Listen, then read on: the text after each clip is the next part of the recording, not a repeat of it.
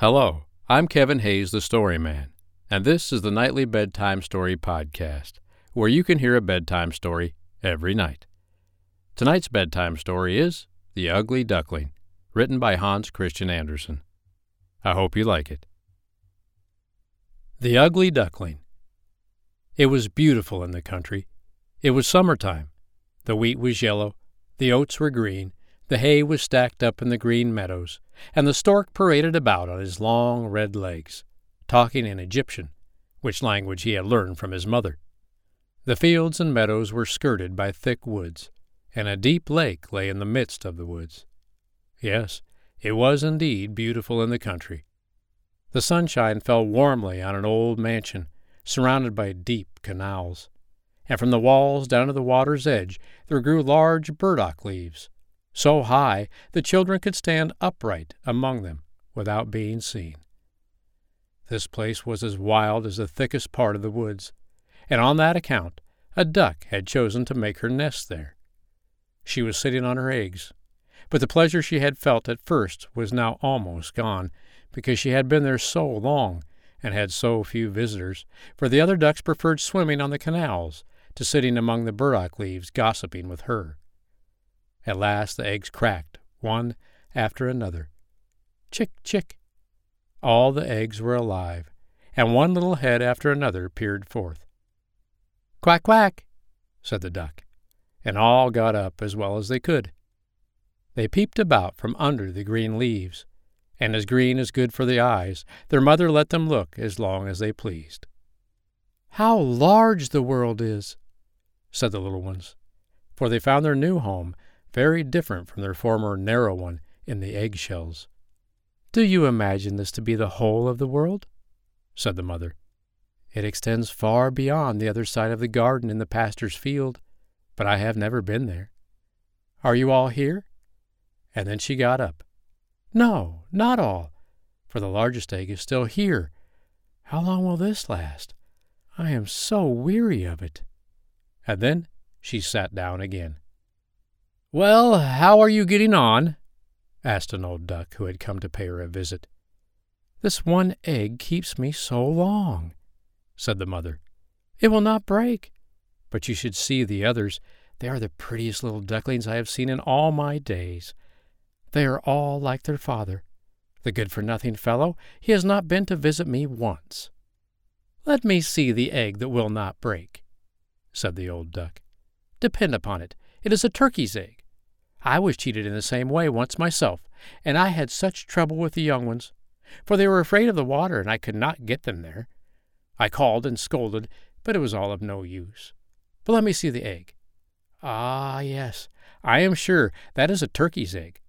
Leave it, and teach the other little ones to swim. I will sit on it a little longer, said the duck. I have been sitting so long that I may as well spend the harvest here.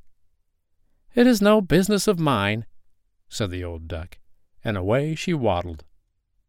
The great egg burst at last. Chick, chick, said the little one, and out it tumbled. But oh, how large and ugly it was!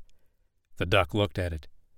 That is a great, strong creature, said she. None of the others are at all like it. Can it be a young turkey? Well, we shall soon find out. It must go into the water, even if I have to push it in myself. The next day there was delightful weather, and the sun shone warmly upon the green leaves when Mother Duck, with all her family, went down to the canal. Plump she went into the water. Quack, quack, cried she, and one duckling after another jumped in. The water closed over their heads, but all came up again, and swam together quite easily. Their legs moved without effort. All were there, even the ugly gray one. No, it is not a turkey, said the duck. See how graceful it moves its legs, how upright it holds itself. It is my own child. It is also really very pretty when you look more closely at it. Quack, quack. Now come with me. I will take you into the world and introduce you in the duck yards. But keep close to me, or someone may tread on you. And beware of the cat. So they came into the duck yard. There was a horrid noise. Two families were quarreling about the head of an eel, which in the end was carried off by the cat. See, my children, such is the way of the world, said the mother duck, wiping her beak, for she, too, was fond of eels. Now use your legs, said she. Keep together and bow to the old duck you see yonder. She is the most distinguished of all the fowls present, and is of Spanish blood, which accounts for her dignified appearance and manners. And look, she has a red rag on her leg. That is considered extremely handsome, and is the greatest honor a duck can have. Don't turn your feet inwards. A well educated duckling always keeps his legs far apart, like his father and mother. Just so. Look. Now bow your necks and say, Quack. And they did as they were told. But the other ducks, who were in the yard, looked at them and said aloud, Just see! Now we have another brood, as if there were not enough of us already. And look, how ugly that one is! We will not endure it. And immediately one of the ducks flew at him and bit him on the neck. Leave him alone, said the mother. He is doing no one any harm. Yes, but he is so large and so strange looking, and therefore he shall be teased, said the others. Those are fine children that our good mother has, said the old duck with a red rag on her leg. All are pretty except one, and that has not turned out well. I almost wish it could be hatched over again. That cannot be, please your highness, said the mother. Certainly he is not handsome, but he is a very good child, and swims as well as the others, indeed rather better. I think he will grow like the others all in good time, and perhaps will look smaller. He stayed so long in the egg shell, that is the cause of the difference. And she scratched the duckling's neck and stroked his whole body. Besides, added she, he is a drake. I think he will be very strong, so it does not matter so much. He will fight his way through. The other ducks are very pretty, said the old duck. Pray make yourselves at home, and if you find an eel's head, you can bring it to me. So they made themselves at home. But the poor little duckling, who had come last out of his eggshell, and was so ugly, was bitten, pecked, and teased by both ducks and hens. The poor little thing scarcely knew what to do. He was quite distressed, because he was so ugly, and because he was the jest of the poultry yard. So passed the first day, and afterwards matters grew worse and worse. The poor duckling was scorned by all. Even his brothers and sisters behaved unkindly, and were constantly saying, May the cat take you, you nasty creature. The mother said, Ah, if you were only far away. The ducks bit him, the hens pecked him, and the girl who fed the poultry kicked him. He ran through the hedge, and the little birds in the bushes were terrified. That is because I am so ugly, thought the duckling, shutting his eyes but he ran on. At last he came to a wide moor, where lived some wild ducks. Here he lay the whole night, very tired and comfortless. In the morning the wild ducks flew up, and saw their new companion. Pray, who are you? asked they. And the little duckling turned himself in all directions, and greeted them as politely as possible. You are really uncommonly ugly, said the wild ducks. The duckling only begged permission to lie among the reeds and drink the water of the moor. There he lay for two whole days. On the third day there came two wild geese, or rather ganders, who had not been long out of their eggshells, landing in the moor. Bang! A gun went off all at once, and both wild geese were stretched dead among the reeds. The water became red with blood. Bang! A gun went off again. Whole flocks of wild geese flew up from among the reeds, and the wild ducks followed.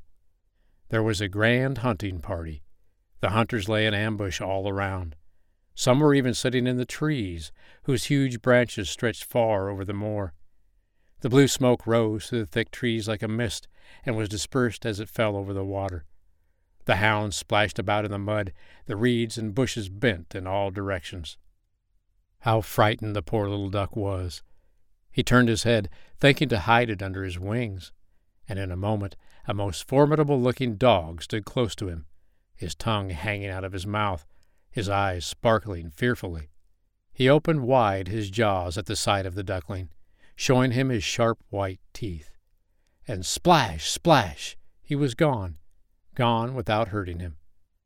Well, let me be thankful, sighed he.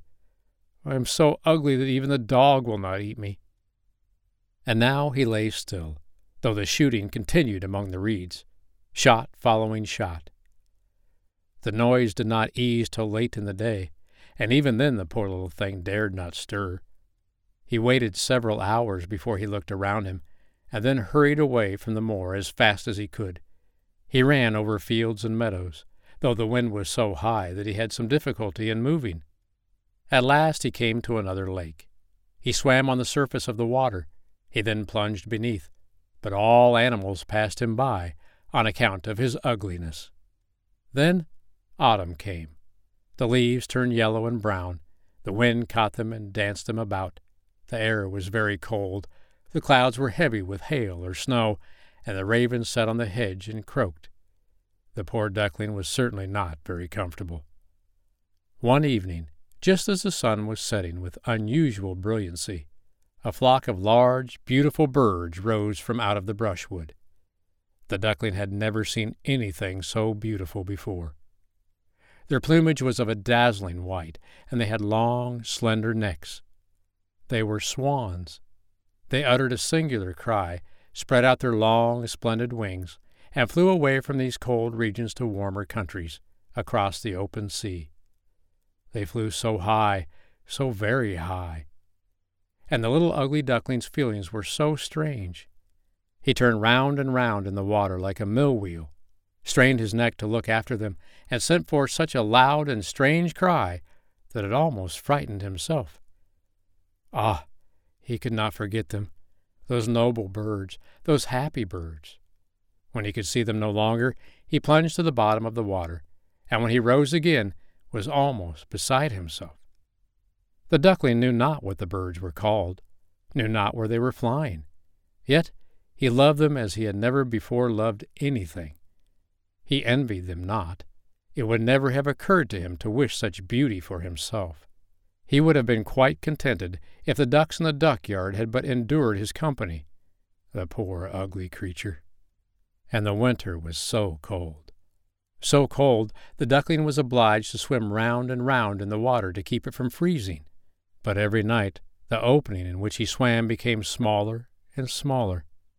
It froze so that the crust of ice crackled and the duckling was obliged to make good use of his legs to prevent the water from freezing entirely.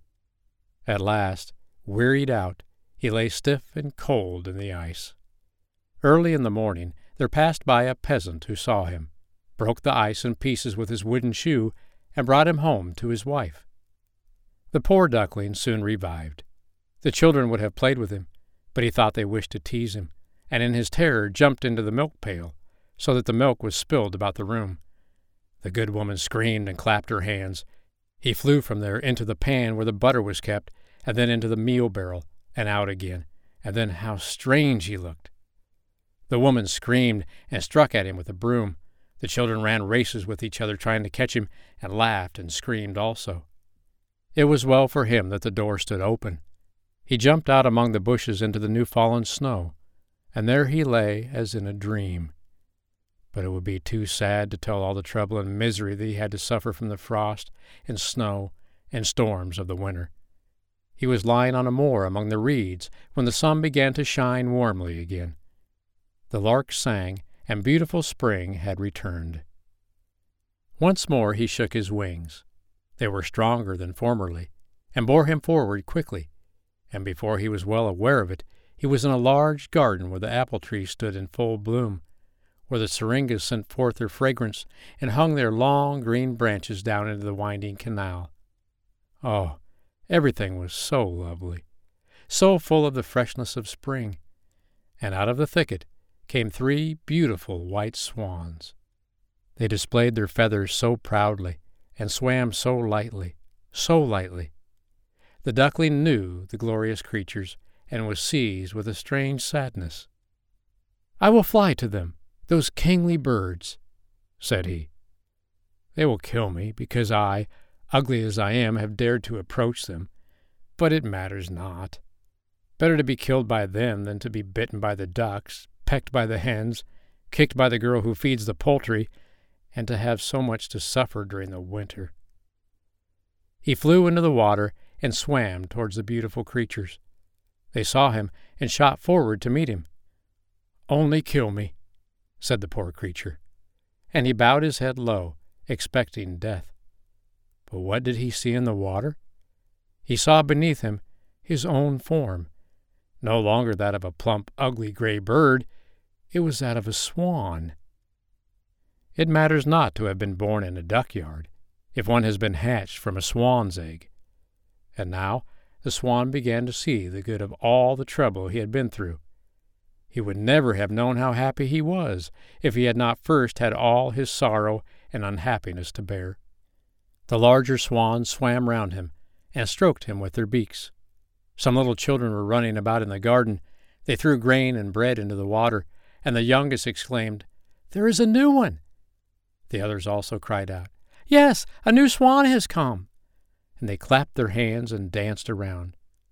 They ran to their father and mother. Bread and cake were thrown into the water, and everyone said, The new one is best, so young and so beautiful. And the old swans bowed before him. The young swan felt quite ashamed and hid his head under his wings. He scarcely knew what to do. He was too happy, but still not proud, for a good heart is never proud. He remembered how he had been persecuted and laughed at, and he now heard everyone say that he was the most beautiful of all beautiful birds. The syringas bent down their branches toward him, low into the water, and the sun shone warmly and brightly. He shook his feathers, stretched his slender neck, and in the joy of his heart said, How little did I dream of so much happiness when I was the despised, ugly duckling. The End. I hope you liked tonight's bedtime story, The Ugly Duckling, written by Hans Christian Andersen. Don't forget to subscribe to the podcast so you can listen to a free bedtime story every night. I'm Kevin Hayes, the Story Man. I'll be here tomorrow night to read you another bedtime story. But for tonight, good night.